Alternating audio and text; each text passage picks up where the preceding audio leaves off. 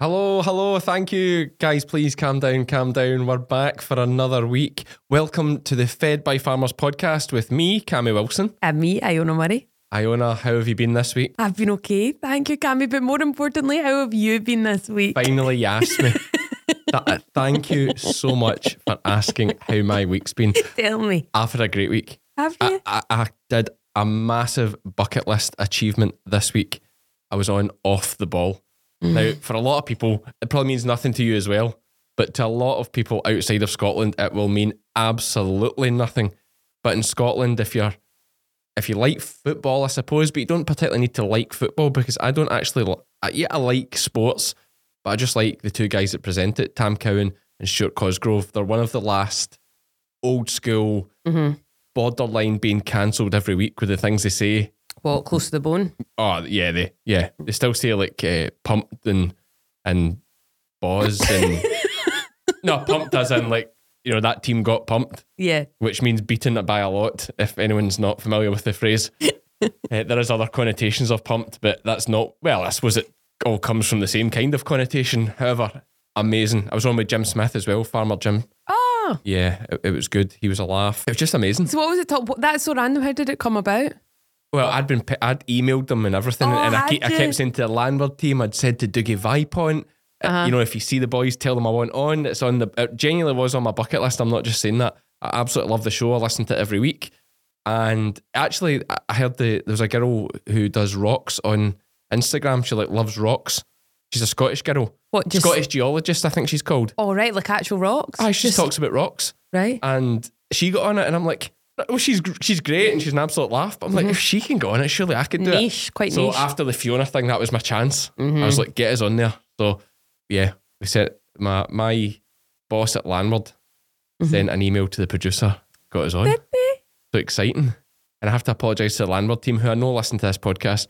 Forgot to give them a shout out on it. Oh. But yeah. Can't do it all, Cammy. yeah, I know, I know. And Tam, they lead it. They very much lead it, and you just So answer were they the just questions. like, was, was it lots about Fiona? they asked a bit about Fiona, a bit about farming. Uh, there was a, a hilarious moment where uh, one of the football pundits were in giving a, a roundup of what was on that week and what their talking points were, and they were talking about uh, an incident with a, you know, pot- potential incident in the box about pulling jerseys, Right. and Tam turned round to me and Jim and said, "Do you boys ever pulled a jersey?" Uh, which was absolutely hilarious. Uh, absolutely hilarious. So, um, and if you're not sure why that's funny, then ask someone else. I don't want to go into it. Google it. Yeah, go- Google it. Yeah, pulling off a jersey. See, see what comes up. Um, they're fantastic wee cows. Fantastic wee cows. Anyway, it's the bills you need to watch for. But uh, yeah, and have you done anything good this week? no, not really. It's been quite a quiet week. I've been not very well. Not to go on about myself too much. No, no, I can see it looking at you here. I'm actually feeling a lot better. Sorry, sorry. That's just your usual. Yeah, no, I, to be fair, I'm feeling it as well. Uh, Jock, my oldest, he's got the uh, a chest infection. He's on antibiotics. And yeah, everyone's Angus, the youngest, was meant to be going for a scan tomorrow for a thing on his Mm. nose. He was going to get knocked out unconscious, but he's got the cold now, so Oh, gee. it's unlikely that's going to happen. Is it weird for you saying like my oldest? Like you've got enough children to say. Ah, I'm kind of used to it now. Are you? Yeah, I still feel like a child myself. Yeah, it's, mad. And You've the fact got of two that- children. and a third one coming. uh huh. You're Like gonna have three. You're gonna be a father of three children. How does that feel? Well, that sounds weird when you say it like that. Doesn't it? yeah. Father of How three. many children do you have? Three. Yeah. Quite a lot. The squad. I think Lizzie wants about five or six as Does well. Mm. She, do you think she wants to keep going? Oh, she's mad. Yeah, yeah. I don't mind too. I think it's great. Like, Yeah. yeah. Big, like old school, big families. Like, you know, when families, Mm-hmm. like my father's one of like six, I think. I'm on a four. Wow. Were you the last? Yeah. Is that right? There's seven years between me and my closest sister. So they were all really Oh, so you're an close together. no. Well, sounds like it to me. Surely How not. close were the other three? So my brother's 10 years older than me. My other sister's nine years older and my other sister's seven. So So they were tight, they were planned, and then you happened. Incredible. no, Oh, they just He missed is having a baby. Kaz Hartnick. Oh, no, I'm sure. I'm sure. and uh, they love you just all the same for it. That's two, two out of three syllables, right? It's good. It's not bad. Not the worst. Hang on. she's not. She's hot not. No, I, nah, I know that they do. And they that's do. where They Kaz tolerate come you, and from. it's fantastic that they do. from the Shahaptik. As many of us do. Sorry, is But that Polish? this week, actually- we've got Kaz. Kaz is his pseudonym. This was a good one. So you know, what- it's just, Pseudon- hang on, Ka- one It's hang- my middle name, what is a pseudonym? fake name. yeah, from the Kaz Latin. is his Oh, pseudonym. so that's not actually your real name. My middle name is Kaz. What's your first name? Joshua. That was Oh, right, secret out that's of true. them. Why Yeah, do you, the why do you go by Kaz? contempt. Yeah. So Oh, I, my dad's GP, and he once made the offhand comment to me when I was about sixteen that because he'd see you know people coming in all their paperwork, so he, he reckoned like a third to half of people use their middle name, and he, I thought you know what, I've got a really cool middle name, Yeah, you do. uh, and I was going to university. I thought you know what, I'm just going to use my mid- I'm use I actually have two middle names, one's Henry, one's Kaz, or Kazemius, and I thought you know what, girls will like a name with a Z in it Yeah. Yeah. and and no and the other thing you think is no one's ever going to meet from my school life and my uni life and nobody will ever know I see you were Josh all the way through school and just decided I'm going to be Kaz now. 100% Kazimius. I wish Kaz- you'd stuck with that. The full yeah one. no, pretty cool pretty cool bit of a mouthful but there Yeah. we go and Yeah. it worked obviously so there you go No, Mm-hmm. absolutely, mate. And listen, there's nothing wrong with being a bit of a mouthful, so don't worry about that. Um, keep it clean. This is an adult show. Keep it. Use An mind adult in show. the gutter. I'm just, I went in Shout nothing wrong out with to your our name. sponsor, I don't even know what you're CF thinking Moto. about. I think this is the last episode we're going to actually have a It's sponsor. great having Kaz here So because thanks to them for taking that I initial said it package probably should and coming on Kaz board. is If a- anyone would a like to long-term sponsor the friend of podcast, mine. please do drop me a message. and Kaz are or just give us an new email at friends. They're just podcast met at today, fed by but- farmers. friends. dot co friend. dot UK. Friend Kaz, friend Josh. Bit more on that later. Um, I didn't Hello. know him when he was Josh. I just knew him when he was Kaz. i Um, transitioned yes, and, and I ex- before the change, even leave this in. And I, This bit? I, I've Right, explained okay. that we obviously What's your met in second Northumberland doing lambing. Don't know. I bought. While I'm talking about that, I bought. I bought. Have you been? i haven't i've not long come back so that mouthful? it's Kaz is fine Kaz. november now i came back in Okay, I like mid-august it. Kaz and i was sounds there cool. for just over a year so Um, yeah. No, but Went let's out do this on July them actually. 22, back August 23. Basic taking a sabbatical. Straharchik. Um, so I'm working for a really Easy. good practice. Easy. The practice That's I've come back education paying home off. to in the UK. Right, okay, in but at the Northumberland. end of this But I'd podcast, I always actually wanted you to go to to New do Zealand something ever again. since. No problem. A friend of Sure. mine had been over as a sorry? Hmm? student and, and then subsequently What was Hmm? gone over there as a graduate. and yeah, I was working as a bit out there, right in the deep, Let's- let's deep be- south of begin. New Zealand, which is definitely not the bit you would visit as a tourist. Why Um, not? Because it's famous even within New Zealand for being a bit of a dive, which is very unfair.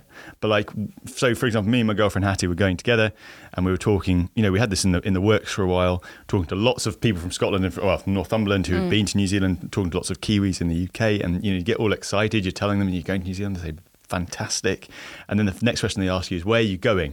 The place we were going was somewhere called Gore. I've been to Gore. You've been to Gore, Yeah. right? The first thing they would say is, "Oh," sort of scrinkle their nose up, Do noses you, up. do you understand that? I don't know, but do you understand why they would think that? Yeah, compared to the rest of New Zealand. Because Ah, we're about two hours away from very tr- like quite cool places like Queenstown, Yeah. Wanaka, uh, Dunedin's not too far away, um, and Gore is Gore's most famous for the big plastic trout. So in New Zealand, they love big plastic or fiberglass statues, whatever the town's famous for. So in Ohakuni, it's famous for like horticulture. They, they've got a big plastic carrot. Uh, in Cromwell, where they grow a lot of like fruit and grapes, they've got l- massive plastic peaches and grapes or whatever. And Gore is the world capital of brown trout fishing. Honestly, Yep, that's interesting. absolutely.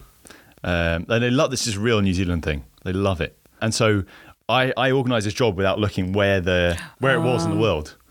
And I was googling this, googling this, trying to basically try and sell it to my girlfriend Hattie because it was really my idea to go to New Zealand. She was coming with me, um, and the first thing that comes up is this massive plastic trout.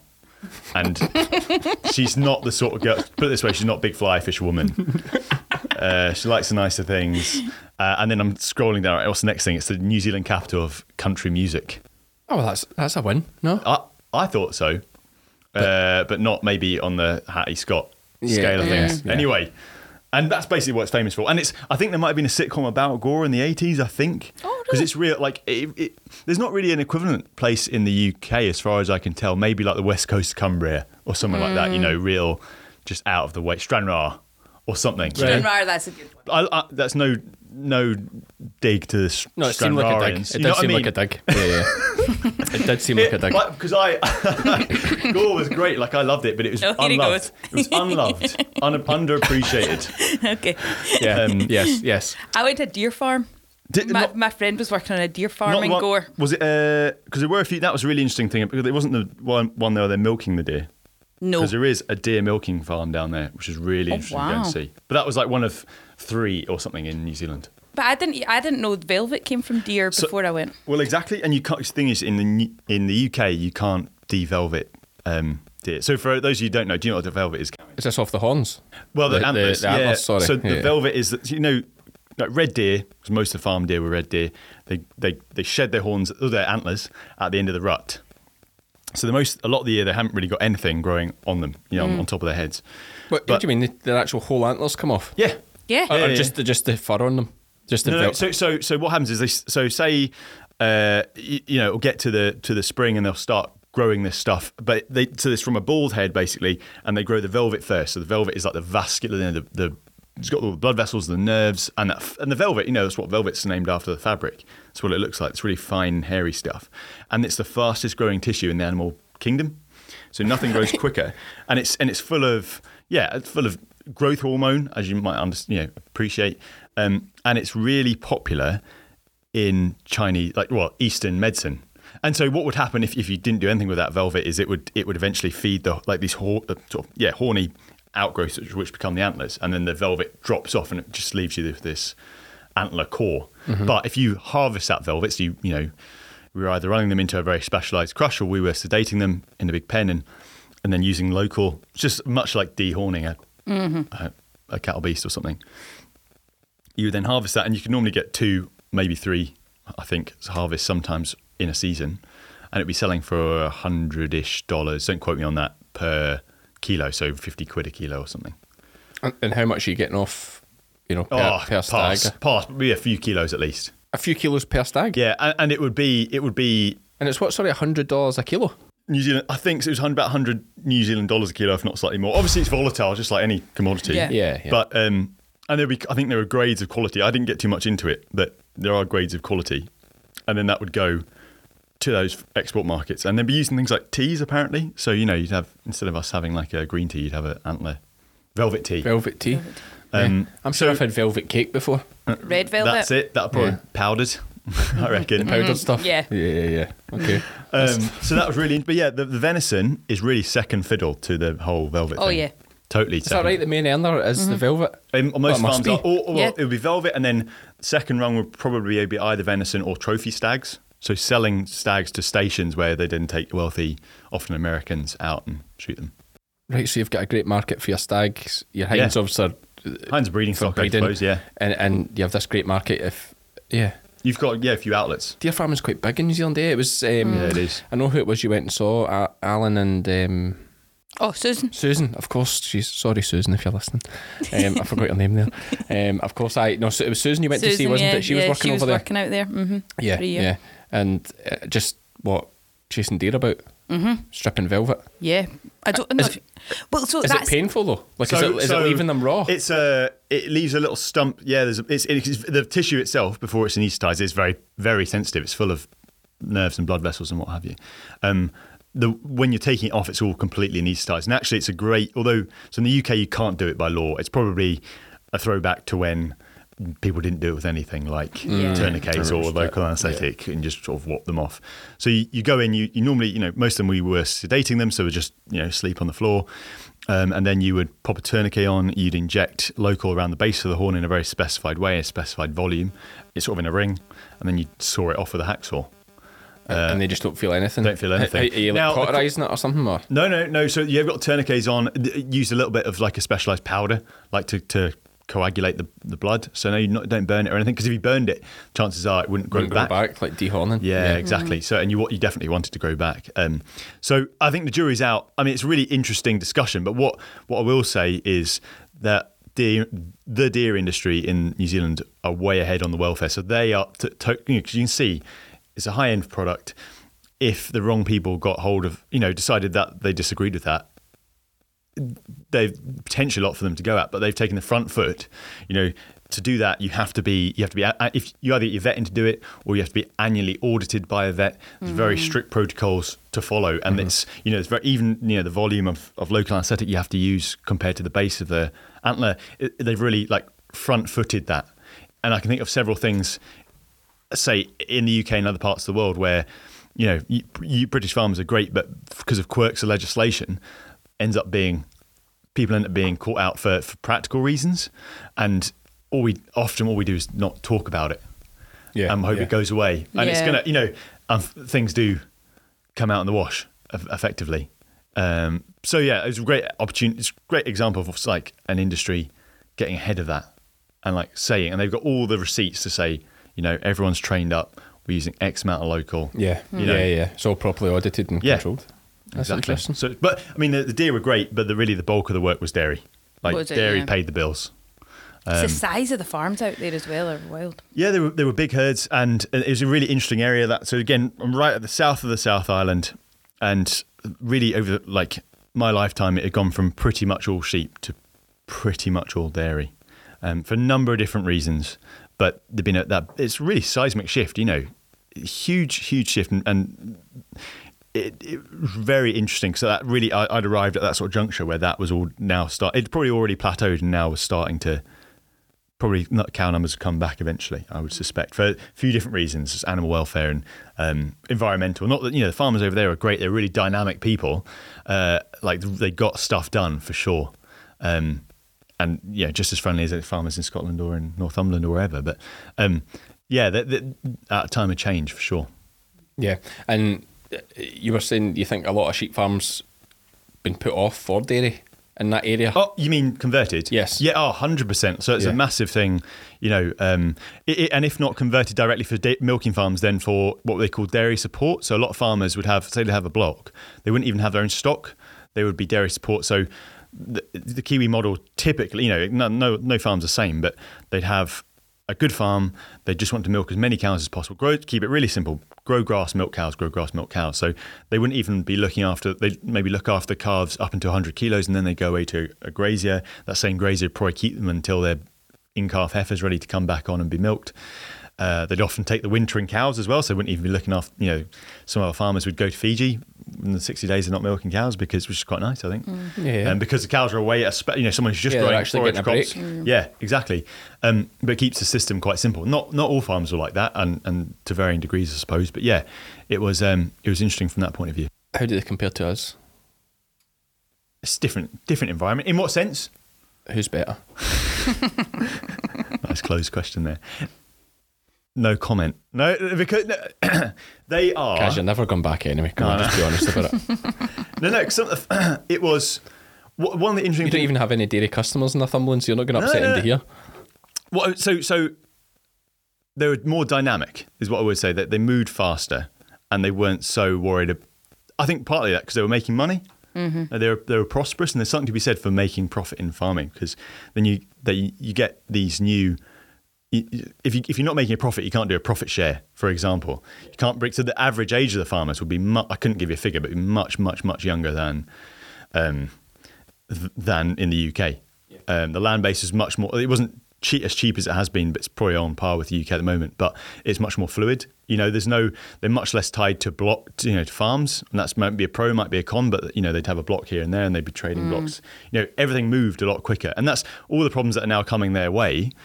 As with anyone, whether that's bob, bobby calves or uh, water quality regs, or, What's, or- what's, what's Bobby calves? a bobby calf is, and I, I think the term would, would have been used in the UK in the past as well. So, in the dairy industry, you need a cow to have a calf every year to produce milk. Now, you need a set number of those calves to replace your herd, you know, your heifer calves.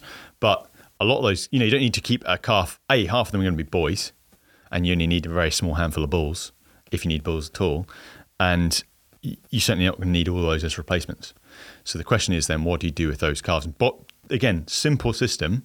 Bobby calf, essentially a, a three, four day old calf that um, is sent on a wagon and turned into, enters what they call the value chain, which is really, by, you know, byproduct dog food, you know, Oh, so it's it's sent to slaughter at four days old. yeah, something like Right, that. okay. Yeah. So the Bobby truck would be there. You know, at, uh, again, it's all highly seasonal, highly condensed. The Bobby truck would be going around doing the That rounds. doesn't happen in the UK. N- uh, no, not really at all. And and what would have happened in the past would probably just be calf euthanasia. So, you know, being shot, Uh, and, and and that's and that's come to a halt with the uh, pretty recently. You know, all these things are moving. Um, so the GB calf strategy, uh, dairy calf strategy, really put an end to that. And really, if you're selling milk to anyone, I think if you're farm assured and you're selling milk, which is a vast majority of milk in the UK, then you can't. You, uh, I think, don't quote me on the weights or the ages, but you have to rear them to a certain Yeah, I think age and that's weight. correct, yeah. Basically, you can't. You can't. But they're knock not one using head. sex semen in New Zealand. Not as much, no. Right. So there's a lot. Of, there's a lot of sex semen here, and there's more over there than it is. But sex semen isn't quite as i- in the just purely in the experience I had working there, because the impetus is on them to get the calves, sorry, the cows in calf so consistently and so quickly at the start of the block. Sex semen is always going to be slightly behind conventional semen in terms of, um, well, not- it's not always, but it, it has always been slightly behind conventional in terms of conception. Okay. Because it's just no- it's You're it's talking about conventional as in like fresh, you know, no, no, no, untampered it's still semen. you frozen, talk- you just mean un, un, you know, mi- uh, just been frozen. Whereas with, do you know how they make sex semen? But they are still AI. And well, I, th- I thought sex semen. They basically put it under a microscope, and the ones that move fastest are the bulls, and they pull them out, and the ones that are a bit slower are more likely to be females. Not quite, not quite. Am so Mm. I close? Iona, you have a guess. I would think females will always be faster, so it's not to do with speed. I'll give you. so what it is? What, what ones are he- so uh, so? We all have all mammals have two chromosomes, right? Two sex chromosomes. So No, I, I, I, Kaz, steady now. sorry, sorry. It's 2023. Just listen, we don't want to offend anyone here. Most. You can have as many chromosomes as you No, want, you- folks. You're right. You're right. Uh, so, so the, we write all. Well, not all. Most of us have a combination of X and Y. So, or if you're a bloke, you're XY, and if you're a lady, you or female, you have XX. I identify as a lady. Okay, great. Me too. No. Brilliant. So basically, XX, you're biologically female. XY, you're biologically male. Now, the Y chromosome is, and that, that's de- that's decided by the sperm. So it's just the sperm that decides that because an egg is always going to be X. Mm-hmm. Okay. Um, a sperm can either be X or Y. Right. So the Y chromosome that makes basically makes boys is much smaller and much simpler than the X chromosome. makes sense. Yeah, That makes checks. sense. simple Yeah, and smaller, yeah. right? Just Oh, anyway. yeah, makes sense. Science is just so nice how straightforward it is. I know. and and consequently, because it's smaller, the X sorry, the Y chromosome, it's lighter. And so if you have a stream of sperm, again a microscopic stream of sperm, you apply a radio wave to them, so it gives them a charge, an electrical charge, and then you pass them through an electrical a magnetic field. It deflects them in different directions. Right. Uh, Okay. So it deflects the, um, yeah, the the the male the the, the X sperm one way, which will go into create daughters, which is probably what most people are using, and the Y sperm, which will make males. That is very The other way. interesting. Uh, listen, I, I just I hoped that the podcast would go this way at some point and we would just be like Talking sitting here sperm. talking about sperm. like I knew it was only a matter of time. I didn't think it'd be this soon, but um, I should have known with Kaz coming in. I, I'm just sitting here chuckling away to myself. It's So- the terminology. It's great. Going back to bobby calves, the Yes. re- so so and all you know, it still works, sex semen, but it's because What you've- are you you've saying hand- there? Sex? Semen? Sexed, Sexed. It's sexed. Sorry, sexy semen, Yeah, sex semen's a different thing. because it's We'll been get onto handled. that. Because it's been handled, it's it's a more delicate product. You know, in some ways, it's ama- it's incredible this stuff works at all. You know, you get the stuff free out of a ball, freeze it. Could be thirty years later, you're putting it inside a cow. Yeah. and, it, Yeah, and it it's gets mad. through in calf. Incredible. So, but any any any way we we sort of muck around with it, those conception rates are going to fall. Um, and so that's why there's less sex semen used because you're right. That is one way you get around having these relatively wor- you know low value male dairy calves. Is you use sex semen on your best cows, get your hef- replacement heifers out of them, and then everything that you don't want a replacement out of, you put to a beef b- straw or a beef ball, and then suddenly you've got a much more valuable calf. But there still needs to be people to, to rear those calves. Milk powder still needs to be Mm. uh, ma- still needs to be make economic sense, and there was not a lot of people interested in doing that. At, in the year I was there, I mean, dairy is like anything; it's so volatile, things can change. Yeah, it changed all the time. But Yeah. but that was a the big question was who's going to rear all these calves and where what they're going to graze because the dairy cows are on the best ground Mm-hmm. and little calves need quite good, like sheep pasture really they need pretty good going to grow they're not like suckler cows you yeah, know? it just yeah, live off anything. so yeah that was a big thing there's, there's a lot there's a lot they had coming their way but because they're so dynamic I feel like they'll, they will get over that. I mean at, wormer resistance in the sheep was a big thing that Yeah, is we coming should it's talk coming like about a that. steam train well, but they will get round it I'm sure because they just sort of get on with it you know so that was a good They're the good Mm-hmm. willing thing to change. Would you say they're willing the to change willing- and adapt? uh, willingness to change. The the, Farmers the are bad for that here on a, on a lot of fronts. but I feel like I feel like it's sort of I don't know. It's a double edged sword. So they would change, but they would accept quite a lot of collateral, I guess. In, and I'm talking about the, uh, uh, not talking. You know, every Kiwi farm is different, just like every British farm is different. But you know, they would take this approach that worked and apply it everywhere in the same way. From what I saw, or they'd apply it often without tweaking it too much, and that worked on a balance sheet just brilliantly most of the time. But it did. There were there were some external costs probably would e- most people would accept to the environment. So water quality, you know, runoff from winter grazing. The, it- it- New Zealand has this most pristine glacial water. If you go to places like Wanaka or Mount Cook or something, it's bl- it's like blue like Gatorade, you know, like it's uh, and then you go come down to in the winter to where I was and it was not that color. It Deep was- dark gore. yeah, yeah, exactly. Um, but they're coming around to it. You know, it's uh, it- they get stuff done. They will. They will fix what they got. Now, what problems they'll generate with the next solution, I don't know. But Mm, That's interesting. they were dynamic, which I appreciated. Yes, no, it's, it's such a um, useful word, that dynamic. 'Cause I Dynamic. still don't know what it means. Just It like means can- it moves. But I, c- no, but, Or no, but I, subset c- I- I static. f- I feel like it's a way of, like, I feel like it's kind of uh, derogatory, but also kind of positive. Do you? I We can't- know- Why do you I can't- I can't think it's tell where he- derogatory? well, I can't tell where he's coming from there because it's like, No, no, I mean in a positive way. You know, like that, that business uh, philosophy: move fast and break things. okay, yeah, right? I'm So good. Look it's at my a little truck. bit like that. Yeah. yeah, yeah, yeah. yeah, yeah. Point in case. Yeah, I've just got some heifers, and that's their business philosophy as well. Yes, yes. I knew. There's another good thing. You're getting into the world of farming now. Oh, it just everyone makes it look so easy. You're obviously in Do the you think? I think you don't spend enough time with Cammy. you've went into the route of cattle. Yes. Y your um, future wife is, of course, uh, a large scale cattle farmer from Northumberland. in, in a fashion. yeah. ARS, ARS two. Um, and so, what have you got? What have you bought? Uh, well, I bought them about six weeks ago. I bought three Angus heifers. We're down to two.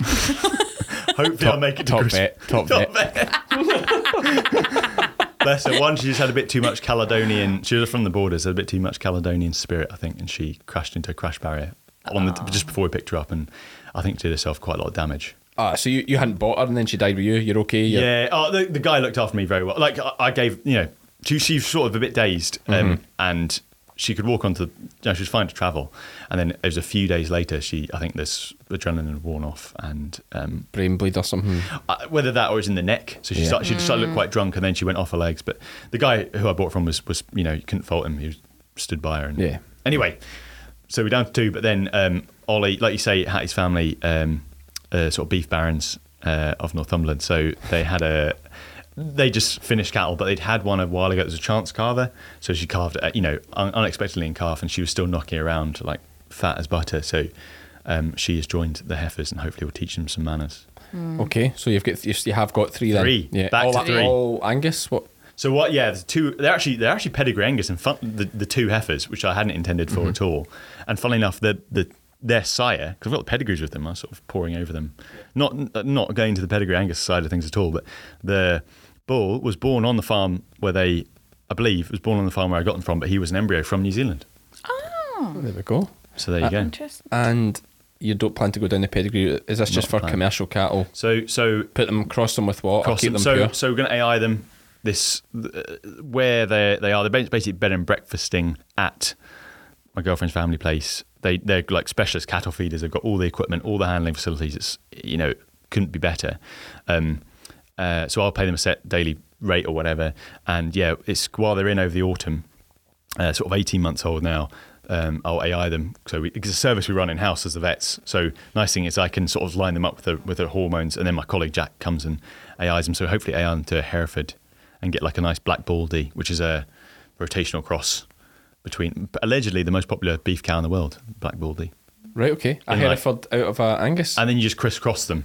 So like if they went to the if they if they had an Angus sire, they'd go to Hereford and vice versa. right. And is that like its own breed?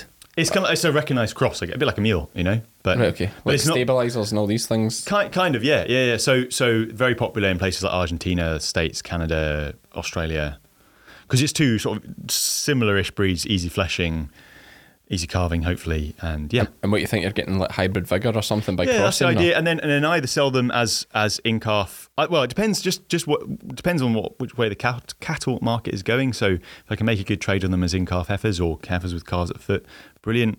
Um, if the cattle market takes a nosedive, then I've got an idea to do like a once bred heifer program. So the idea is, you know, like beef cattle really are the worst business model of anything in farming, as far as I can tell. So they are highly capital intensive.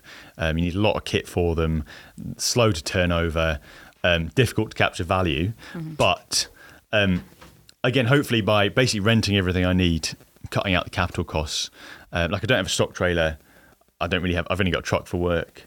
Um, using all the handling gear that Ollie and Fraser, like you know where they are.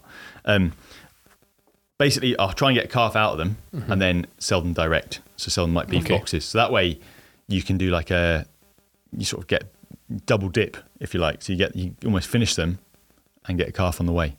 We could be sitting here in a year or whatever, and that could all have been a disaster. But I That- got that's bored. you know. farming, yeah. That's well, I was- Mm. I just got bored. you know, And the other thing is, um, I will definitely learn something in the process. Oh, yeah. Yeah, Because as a yeah. vet, I spend a lot of my time sort of not eh, advising, suggesting things to farmers, and there's a lot to be said. I think even just from it's it's gonna be some very extent, eh, expensive training for me, Yeah. but that's okay. It'll Well, be that, fun. that- that's the big advantage. Eh, We use Armour Vets, Alan Walker Yeah. at Armour. And, you know, one great thing with Alan is he's, he's farming as well. yeah. You know, so it's. And Uh, it's something. It could be something as innocuous as uh, a vaccine gun that doesn't work very well. Yeah. You know, like w- Yeah. if we're selling a product, for example, or you know, it's a vaccine wormer trace element thing, and it's you know, it might, we might think, oh, this is the best thing ever. You know, we know it works well, but if it's got a really wonky piece of kit, you have to use it. You know, something just like that. Uh, uh, you get you don't find that out if you're just dispensing it over a counter. Whereas if Yeah. you're using it, Yeah, you know. you find out. Did you ever think about going into small animal? Uh, yeah, so so I like a lot of people. When I got to vet school, my main focus had been getting it on getting into vet school. So I sort of got there and thought, oh, hang on, took a breath, and then I hadn't really decided what I was going to do because this is a long course. For me, it was six years. It's a long course. It's got a long wa- time to decide what you're going to do. But it was my first placement, which was lambing, before I met Cammy la- up in Northumberland, and I had a really good time lambing. And that- from then on, really, I was pretty set on being a farm vet because I quite and, and I, the more I did, the more it confirmed that I wanted to do that. I love dogs and cats, but not working in a small animal practice for me. For me, although in New Zealand it was quite interesting that did, they sold a lot of dog food out of the practice, and there's great studies on working dogs. Some really interesting, like um, s- s- de- research on working dogs in New Zealand because they have lots. I mean, our second day there, I think we went and bled two, 350 ram lambs for a disease called B. ovis, uh, but we also vaccinated 90 dogs on, on the one station. Well, Something like that, you know. Yeah, it was a yeah. lot. So uh, that it was almost like herd health, but for dogs. Mm-hmm. So some really interesting work on you know most uh, dogs in South Island, New Zealand, don't live in insulated kennels, whereas in the wild they would sort of pile on top of each other, keep each other warm in the. You know, imagine how cold it gets in those kennels Yeah. Yeah. in in in South Scotland and North of England, um, and and when you put people place pedometers on them overnight, it shows they spend a lot of time shivering or walk, you know walking around to keep warm, and you think from a welfare point of view, it's probably not brilliant, um, but also from a reco- you know this is hard working animals, you want to get the best out of them. Um, it, it's probably not great for their recovery. You know, if you spent all night shivering, Yeah. like trying to, you know, Yeah. we've all been there, you know, camping holiday, whatever. Uh, you don't feel great the next day. No. Not great for recovery. No, and, and keeping weight on. They lose a lot yeah. of weight. And they're lean dogs anyway. They've often not got decent No coats on good them. fat cover. Yeah, and they, yeah, exactly. So, so it's really interesting work. I so I enjoyed. I, I love the biology of it, but it the realities of small animal practice for me didn't do it for me. So dogs, they're really interesting, but the like I said, the sheep, there were some still some sheep farmers where we were, and they're really the stubborn ones who'd held out, and not become dairy farmers, um, and a lot of what they did. I actually, it was not as far away from British sheep farming as I thought it would be. Basically, you know, most went out on a couple lambing beats during lambing time. You know, not five times a day or whatever, but the sheep were sort of sensible enough, sensible type that they wouldn't need that. You you would upset them more by going around too often, um, but. Um, one issue that transpired over the year I was there was massive wormer resistance.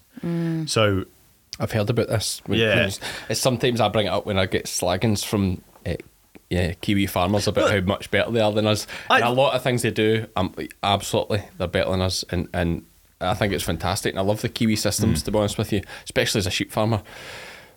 But I, not I do- perfect. no, I do, and I do quite like bringing up the worm issue. And, and you know what? I, I didn't come across many Kiwi farmers who would put themselves on a pedestal. I think perhaps sometimes the issue is, is British farmers because who, who, who- who are doing great stuff and using the Kiwis for, as their inspiration. And then they put them on this pedestal. And there are things that wouldn't fit our system or, or, or are coming back to bite them, you know? So, for example, so the wormer thing. So, you know, uh, very simply put, the Kiwis, uh, and this would be veterinary advice as well. This is not on the farmers necessarily. Um, they, they're often running higher stocking rates. They've got a lot of sheep within a given area. They're pushing things reasonably hard, you know, using reasonable amounts of fertilizer to grow plenty of good grass, keep sheep in good nick, keep lambs growing. Um, and they're often dosing, or ha- you know, farmers I was working with were in the habit of dosing their lambs every 28 days. Um, although they were getting out of that for a couple of reasons, you know, this w- suppressive worming regime would be the jargon, um, and and even for those of you who aren't involved in like farming or vetting or anything like that, you can imagine if you're exposing um, a bug, in this case, uh, like a gut worm, um, to a substance, you know, substance that's meant to kill it repeatedly, eventually you're just going to be left with the ones who you know that small percentage of the of the population who are resistant to Mm-hmm. that, and and the more you expose them, the more you the har- sort of harder selection pressure you're going to be putting on them, and so if you do that infinitely for years, it's Well, going to be a great recipe for resistance. Yeah, I mean the, the amount I've learned from the team at Alanco since like I started doing you know the YouTube and, and asking reasons why we do stuff so that I can explain it to people. It's unbelievable. Like even that leaving like your ten percent biggest slams Yeah, when you're doing your clear wormer, like it makes so much sense to me. You've got your sheep flock, then you've got your worm worm flock. You want to keep one strong and keep one weak. yeah, And the way to keep that one weak is to leave. Don't try and kill all the worms because you'll, ne- you- you'll never get them all. Okay, like Zolvix and that might wipe them out, but let's take your clear wormer, for example, and you're using that where there is still a bit of resistance about and Mm-hmm. the potential's there. Leave your top, t- your, your biggest 10% alarms that are probably managing them quite well and have low worm burden anyway, and they'll keep the, the weak worms coming out to, mi- Yeah. to, to br- sort of mix with any resistant worms to keep a half and half. They do a great diagram about it, so you're, you're leaving Yeah. yourself with a half and half Yeah. resistant, which you, you know you're when you then do a Zolvix or whatever, or even potentially another clear wormer, it should kill that half and half. sort of wipes the slate clean if you like. Yeah. in this country it does anyway, thankfully. But yeah, Yeah. Mm-hmm. totally. And it's and, and and it's not on like we we're saying, you know, it's so easy to, with hindsight to say, oh, what stupid, what stupid system. You know, why, why, it's so Yeah. obvious. Everything's obvious in hindsight, right? But one thing I will say, it's a really simple system. Just stick a note in the calendar every 28 days and say, right, we'll worm them on this day. The Mm-hmm. Yeah, lambs, yeah. while the worm is working, it it will work. You know, the lambs do brilliantly. Mm-hmm. Um, not as brilliantly as if they're on to clean gra- grazing, but definitely much better than if you're not drenching them at all. Um, and and and to be fair, in in New Zealand, what they have done is sort of combo their way out of it. So it's, it was quite unusual for farm, sheep farmers or cattle farmers to use what you know a single active. So we've got those three common groups. The, the oldest one was the whites, um, then you've got your yellows, and then your clears. So it's quite uncommon, virtually unheard of to.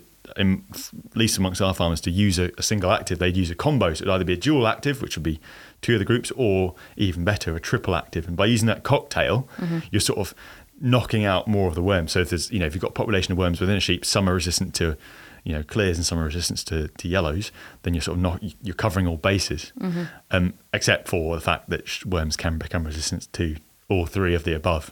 And um, there was a reasonable amount of that triple resistance, like we call it.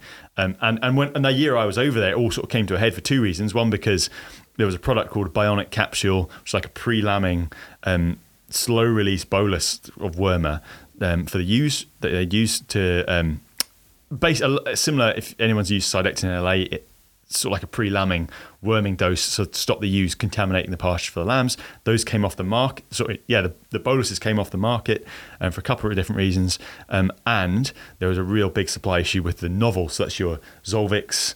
Um, and your StarTech, like the, the newer products to which there's much less resistance. And that co- those two things combined with the fact that they had been using them pretty gung ho. The other the other drenches, they've been you know again the vets I was talking about this earlier, perhaps, perhaps slightly um, complicit. You know, th- Wormers went out the door in 25 litre drums. Uh, there were some great promotions. Like I've never seen Wormers sold with TVs or with Christmas hams. uh, you know, That's class. great marketing. Great. I that mean, yeah, true? farmers love it. It's like, bro, brilliant. Where's my ham? Or you're like Swan Dry. you know, they get, you know, there had to be a ham in the fridge at Christmas time. This, it, there will be fridges in veterinary practices in New Zealand now, this time of year, full of hams. Why? to, to give a prom- so you buy you buy the warmer You buy and you get a certain free amount- ham. Yeah, big ham. Why ham? Because Uh, it's Christmas time, I, uh, but it could be ham. Yeah, it, was, it could be a Christmas ham. telly. Could be a, Yeah, that's a thing. Could be Yeah. a, like a nice swan dry overtop. You know, nice, nice stuff and great marketing. Um, so yeah, the vets, uh, and I, I can include myself you know, as part of a this is a professional fraternity. Uh, w- w- not absolved entirely of that. Um, so those two things came to head, and as a result, we had a lot of people scratching their heads um, and thinking, right, we actually need to get a feel for what our status is. You know, every flock's different. Do we have a lot of resistance, or are we just worrying about nothing? Yeah. And so a lot of my summer was spent pouring over reports and, and doing a bit of this. So you, you run a whole batch of lambs in, you know, be thousand lambs or something. You, you you pull off fifteen or ten groups of fifteen, say, and test eight to ten different drenches, um, and then you'd come back two weeks later, resample them for worms. So you so you take a baseline dung sample from each group, get a composite, get a number, and then you see how much after two weeks that had reduced the number of worms. And and long and short of it was there was um, a lot of resistance even to the combination products Really? um, which was not good uh, for obvious reasons. And so that's all sort of come to a head, and they're going to have to start looking at basic non-chemical means of controlling worms. So whether that is combined, you know, combined grazing with cattle. A lot of these farms have cleared cattle off because guess what? Beef cattle often don't make much money compared to sheep. Um, they're going to, you know, in- integrating more crops, but you know, whether that's a, a cash crop like a cereal or like a forage crop like a plantain or a chicory or something, those things are all pretty expensive to put in, and, and often it, again adds more complexity to the whole farm system.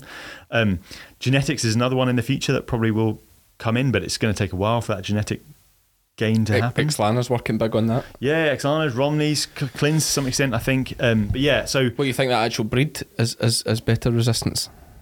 you mi- sorry, When you're mentioning Romneys and Clins, you just mean they are working I on think, it, I think or the they breed have societies naturally. are taking yeah, the, okay. the, the initiative, yeah, and trying Yep. to do some genomics and and just selecting for. And, and then you, you can go. I mean, it's going to bore most people, but as a vet, you can go down all sorts of rabbit warrens about, you know, what's resistance versus resilience versus tolerance. Those are all s- things that are slightly different Mm-hmm. um, meanings. But but the, you can breed a sheep that will do well in the face of a high worm burden. Um, but there'd been no interest in that, as far as I could tell, in a, with a lot of our farmers. There were obviously some exceptions, Yeah. um, and they were sort of laughing when all this was coming off, but you know, they were sort of vindicated or felt vindicated. Um, so that'll be a really interesting thing to, s- to follow. Like I said, they're dynamic, and I mean that in a positive way. Yes, So I I've got it feel now. like that- I've got it now. Have you? Yeah, dynamic. I Okay, s- yeah, I see. define dynamic. It means it positive. It means they're forward thinking, fast moving. I adapt. You know, I've, they'll Adaptable. adapt to change. Yeah, I would Um, say so. Yeah, and, and they'll be progressive. Yeah. I, I understand now. And and on that note, I think that'd be a good time to take a quick break while we get a word from our sponsors. So, CF Moto. And as many of you probably already know, I've been a CF Moto brand ambassador for a few years now, and I can definitely testify to the quality and capability of both the ETVs and UTVs. Their vehicles are fully loaded with specs, including a winch and tow bar as standard, and all agricultural vehicles come with a free ATV track worth £399 plus 0% finance for businesses. When was the last time you had a winch? That's a Scottish joke, isn't it? That doesn't transfer. That's No. another one to Google. Do What you does know winch, mean? Winch in Ireland means shift. Oh no, is it What winch? does shift mean? It, no, sorry, I've got round the wrong way. Shift in Ireland means winch. Sorry, never mind. I had a funny story, but uh, anyway, You- back to CF Moto. Sorry, sorry. And, and just to confirm, you mean winch as in kiss? Y- Yeah, like shift means winch as in kiss Okay, that's in, interesting. in Ireland. Some Irish culture. Yeah. So just we're off on a tangent, but winch means kiss in Scotland, hmm but like an, a passionate kiss. That, yeah. that was a joke. When did you last have a winch? Anyway, every every CF moto comes with a winch, so make sure you have an attractive dealer. I can honestly say that you won't regret the switch to CF Moto, and your accountant will love you for it too. They have a large network of dealers across the UK and Ireland. Use the dealer locator on cfmoto.co.uk to find your local dealer. And speaking of local dealers again, I've been speaking to my local dealer now with a new child on the way. We might need to go to the six seater buggy next year. So Big move. yeah, he's I'm I'm worried about the fuel issue as well. But we do have the we have a CF Moto bike as well that we bought second hand from John Murray. So yeah, we've got the options. You Yeah. know, if it's a single parent job, we can take the bike.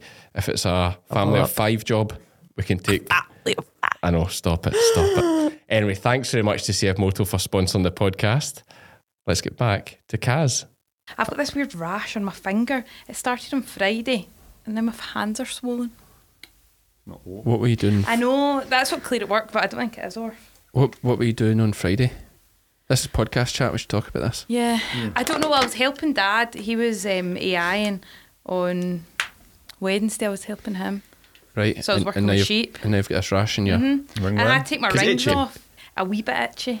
I'm not a Like- doctor, but No. Yeah, I'm not a vet. Barely even a vet. But point, point in case, with three cows become two within a month.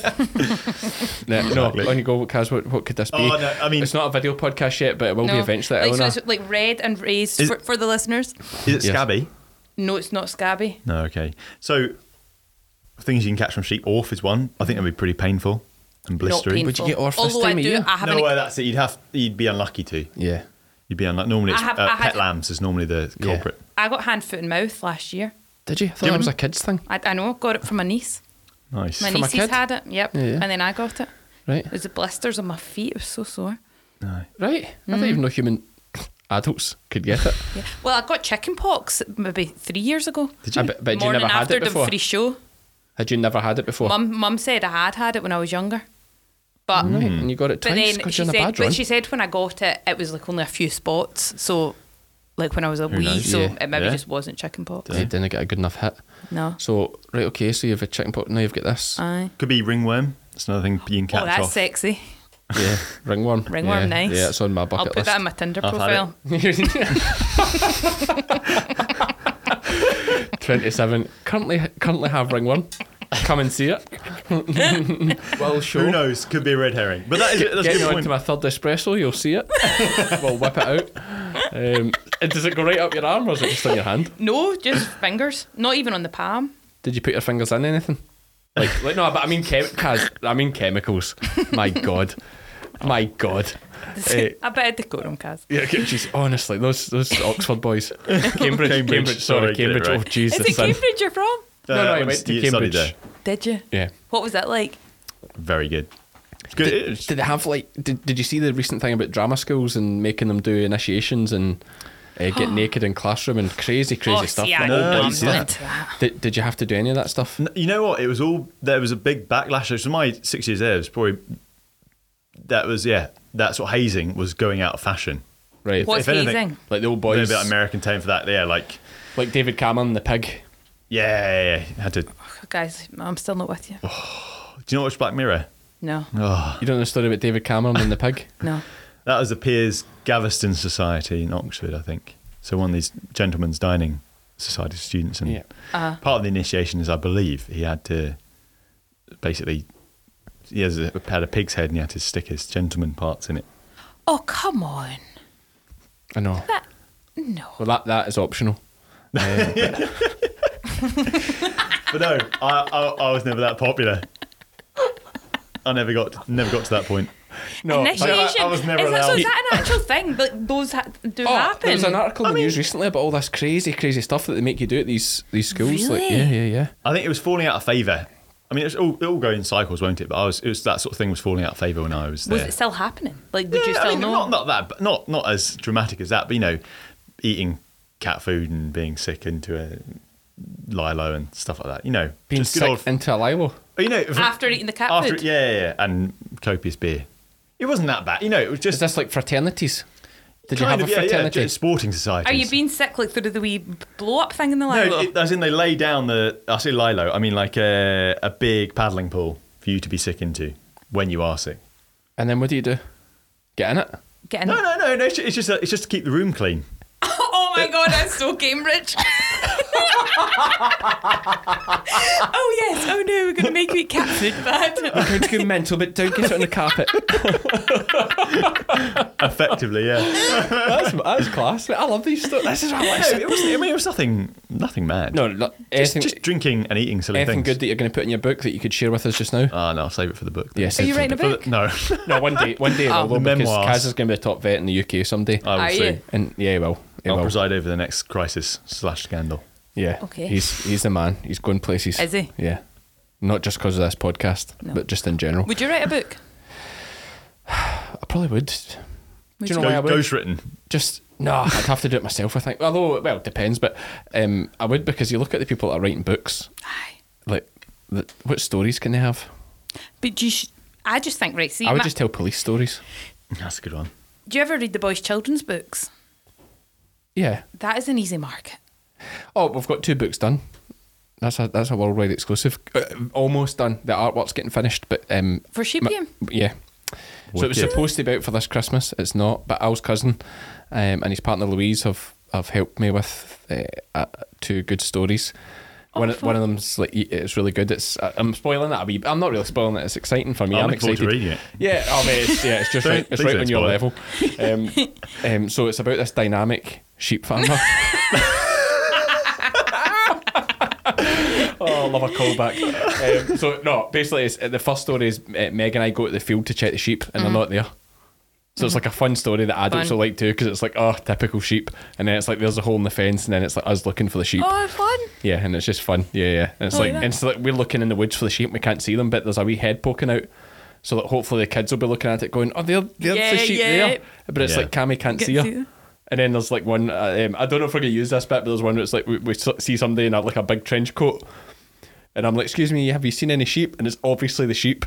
Oh, like, funny. Two up in the trench coat. You know, Yeah. just a bit of fun. Absolutely Very fun. Can good. I say something just for the Absolutely. listeners? See, when you're saying Al's cousins, it's just to make it clear it's not somebody calls Al's C's cousin because that's what I thought originally. Yeah, no, so Al's cousin's designs. Check Aye. him on Facebook. He's an absolute legend. His artwork and but stuff. it's not his cousin. Because see, when you were saying that you went and Al's cousin, Oh, went, sorry, Al's, Al's- cousin. Not yet. Like, I thought you meant a cousin I- it's just that the name belonged Al. to Is It's him. his name Alistair? Yeah. Why is it Al's? I know. I know. This means not. Yeah. Well, it was either that or stare. But would be better. no, but the Owls thing, and I've spoke to him about this. You know, Needs he's to uh, rebrand. he's from Old Money. Um, I think Ah, I I think there's see. something in that. You know, he's an artist from Old Money, so I think it's it's, Right. it's like Again, what does that mean? From old money. Old Money. Old Money's like you know hereditary. You know, Like his parents were rich. and probably theirs again. Right. Yeah. I'm just making all this up now, but and, and just to wind them up because I know you'll listen to this. Yes. it's mostly this is this is a oh, take this with a pinch of salt. All these things I'm saying, but yeah, old money is like it's hit like Inherited hereditary money. wealth. Yeah. Yeah. Inherited money. Yeah, generations Right, you could okay. Mm-hmm. say generational Yeah. wealth maybe would be the right term. Whereas Can um, be new money. and it absolutely would be yeah, absolutely would be. I'm from a, a long line of poor people. Um, what about you, Iona? Is your how long has your family farmed at Chris Flat? So Papa moved there when he was 17. Okay, so it's just like a couple Um, of generations. yeah. Okay. But no, it was his aunt had it Mm. before him.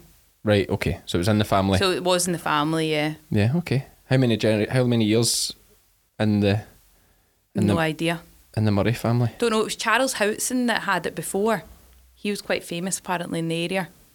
Okay. What for? I think I don't I, I don't know. Dad would be dad will be screaming at me right now because Yeah. he's told me so many times. Yeah.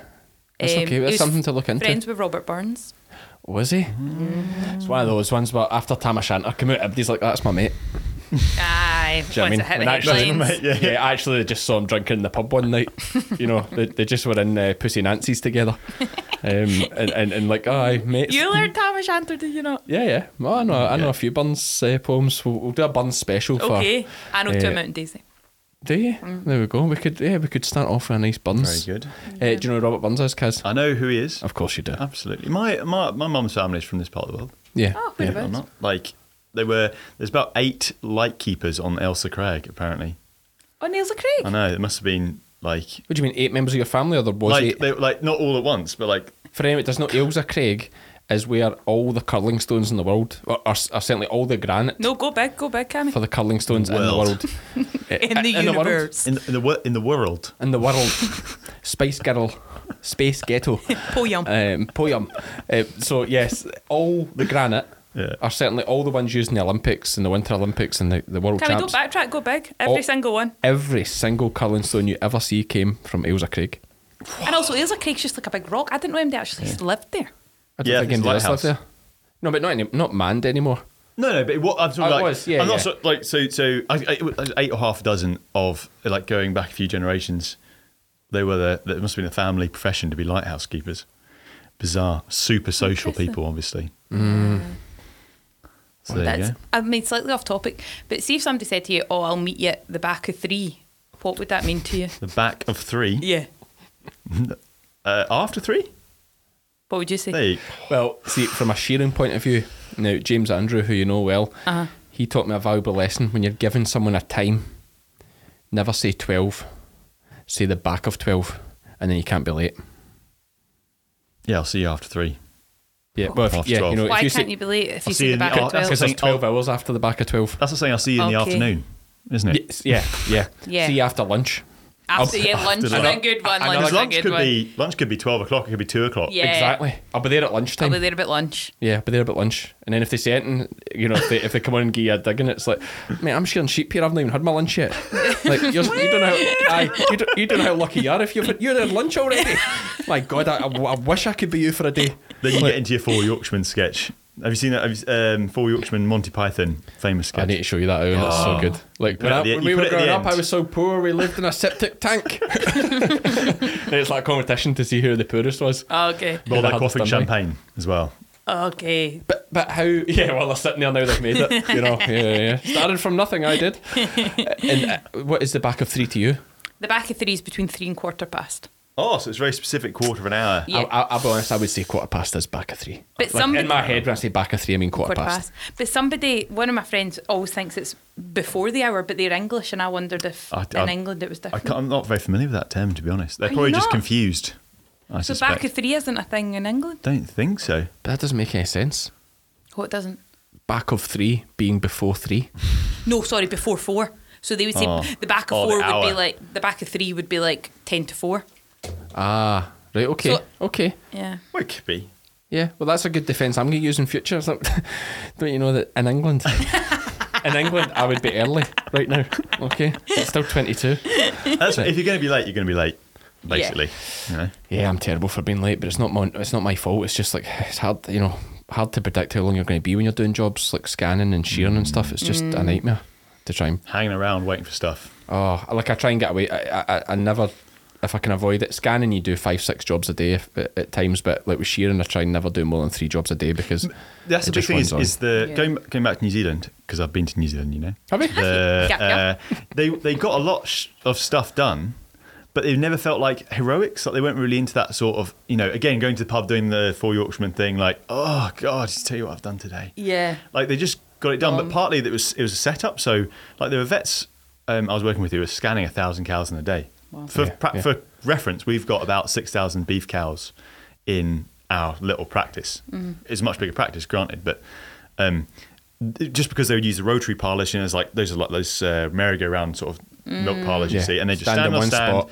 Yep. Yeah, and, and in ideal. and out, and you'd use the same thing for like putting cedars in, which is those like prids, you know, um, Yeah. progesterone releasing devices modern sponges. um, that you could for beef cows they'd be leaning over and scanning them like in the race you just rather than get every animal into a crush you just load a race full of 10 lean over do them you could jag them uh, you know put pour on them whatever you needed to do you can do it quickly uh, same with the, the the loads of like young technicians so vet techs um, who would be doing like the more routine jobs like dispudding or drying off you know putting the intramammaries in and they the, the rate at which they did i mean we went with a team and it was a big team we dried off 800 cows in three hours or something but it never we never felt Mm-hmm. Yeah. like it was Stressful. like oh because they tended to put everything in one spot shearing's a great example as well they bring the sheep to the shear to the To wool the shed, shed. Yeah, yeah.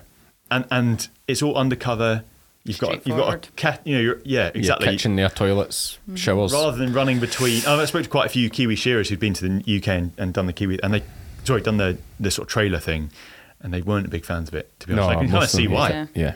yeah. Did you did you have a Ferg burger? I did I had a couple of Ferg burgers yeah we Did like you? Queenstown What did you feel about them?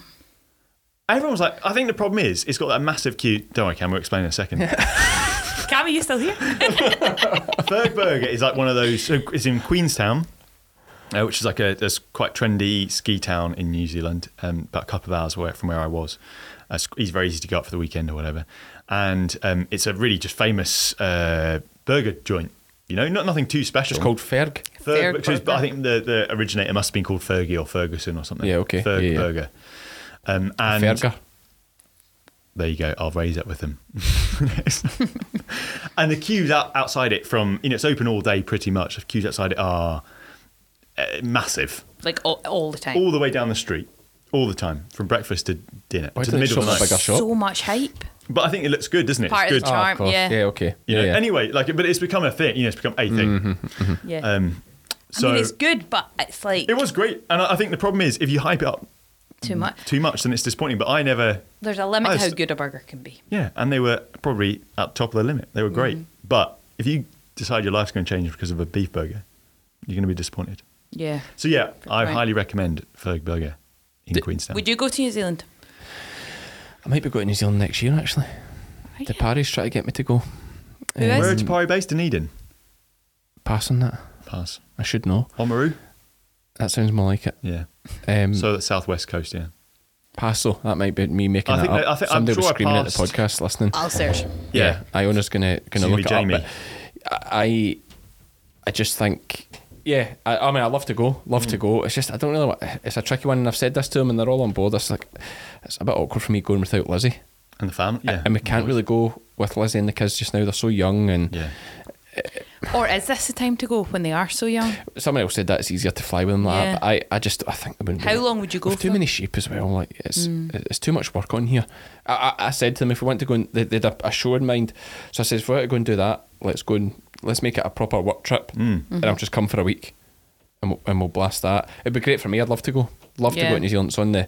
It's one of those ones where it's like I want you know I really want to go there, but if Yeah. I'm going to go, I want to make it special. Yeah. Yeah. Yeah. Yeah. And that's what I'm kind of worried. You know, it's like if you just go for a week, Yeah. it's like you've been to New Zealand, but you've not really been to New But Zealand. then I often say when people say that about how long you can go for, it's better than not going at all.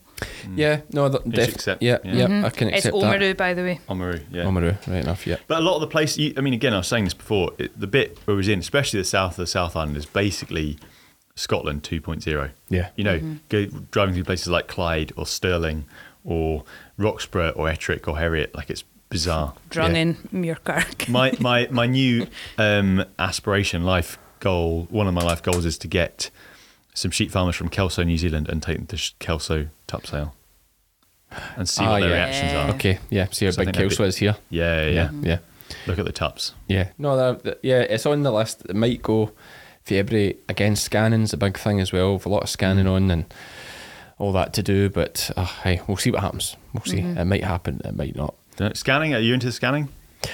Did a day, a half day yesterday. Be honest. Do you, the scanning? Do you see yourself? Because you can tell shearing is like your love. Mm-hmm. Scanning, you can. s- I sort of see it on your face. It's not your no, and I totally get it. Mm. It's never appealed to me. You're sitting in a cold box. Yeah, Mm. it's not scanning In the dark. The, money in scanning is mental. Yeah. like it's amazing. You, you know, you, a lot of days you're making a thousand pounds a day.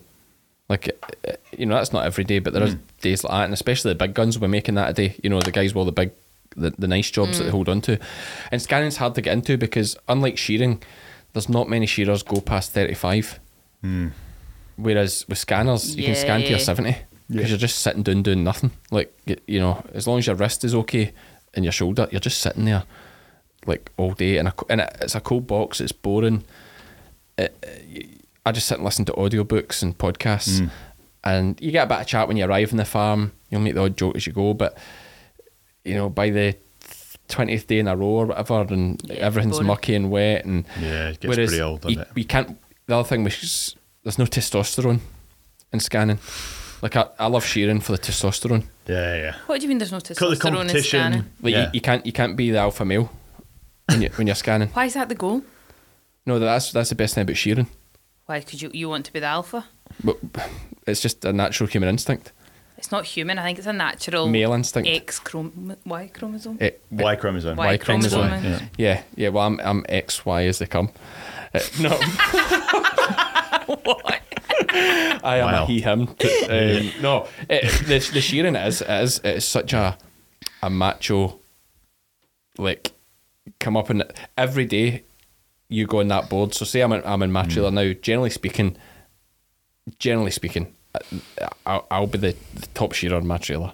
But that you know that doesn't mean anything. There's loads of guys can beat me. But generally speaking, but you've still got young guys like Davy Andrew there and Jock Welsh and, and these other young boys in Ayrshire that they're after you. Are they beating you now? No, no, not behave. But um, no, but they're, they're after But you. that's And every something- day you, you, they're after you.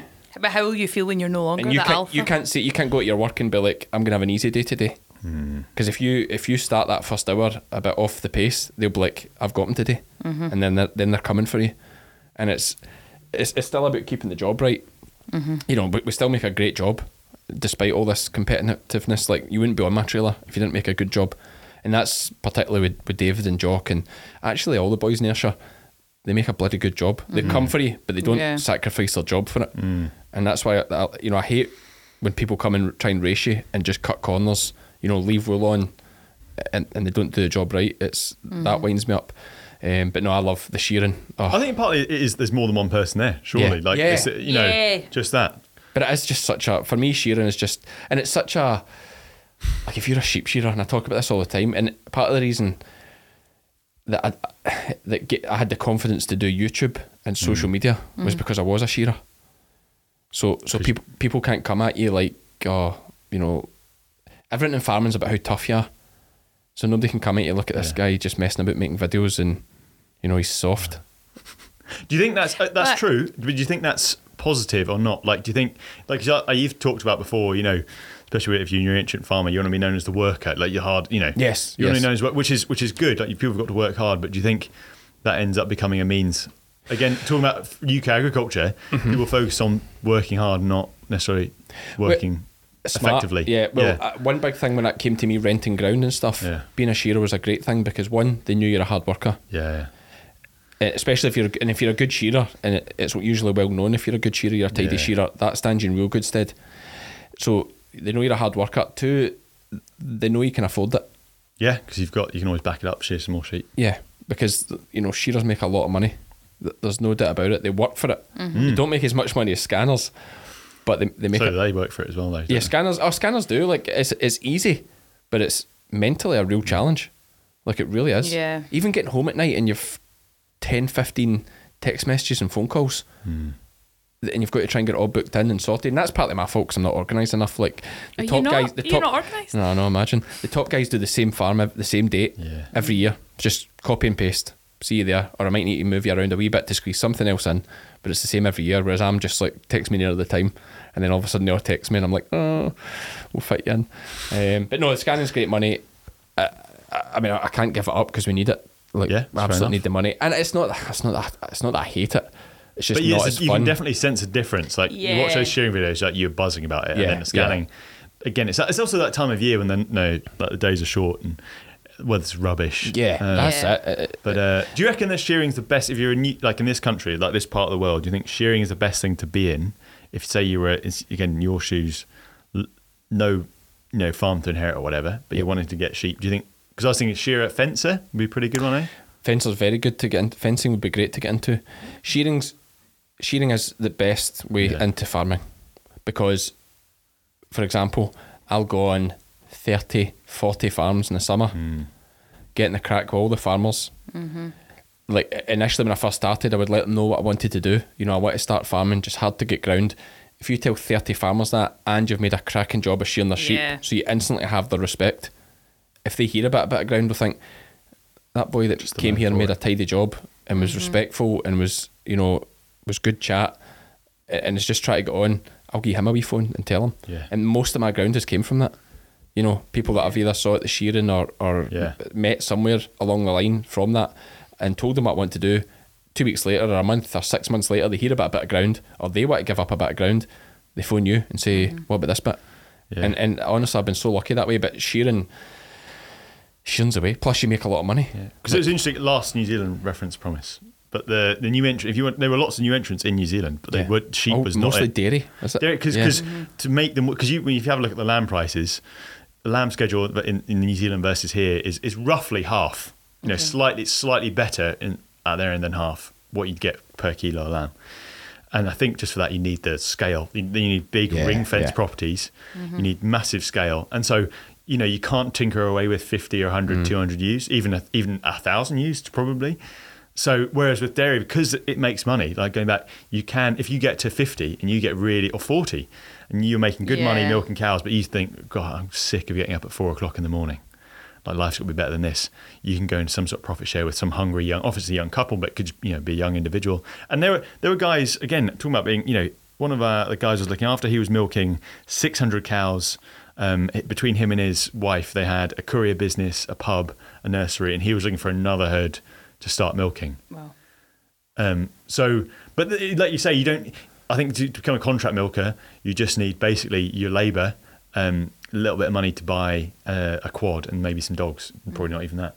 Yeah. And you just get in there and you work f- flipping Crazy hard. hours. Yeah, yeah, and, like yeah. you do you do the stuff that you you, you know the 40, 50 year olds, 60 year olds don't want to do, understandably. Yeah. But so that was that was a difference there because I think there is something to be said for making profit, and that sounds really trite, but No, I always say like you know going down that food chain, dairy dairy men, is- uh, dairy men or women, um, especially that are actually hands on doing the milkings. uh, You know, up every day at yawn time, uh, doing crazy hours every week, so tied to their job as well. Have to be such attention to detail. it is big attention. They to detail deserve job. you know bloody hard job, serious hard job. They deserve Mm-hmm. every penny they get. Um, but no, listen, guys, we're we're, we're hitting that hour mark now, which we, we try and keep around that, and it's been fantastic Thanks to for have having me. you in. Thank you, Kaz. Uh, have you enjoyed it, Iona? I have enjoyed it. I feel like I've learnt a lot. Oh, he is great for that.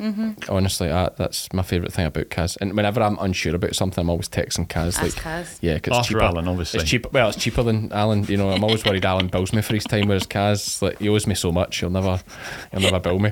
But uh, all the things I taught him in Northumberland. Okay. A- And on that note, thanks for listening. Well, that was Kaz. What a laugh. He's- Yeah, He's a good lad, eh? really nice guy.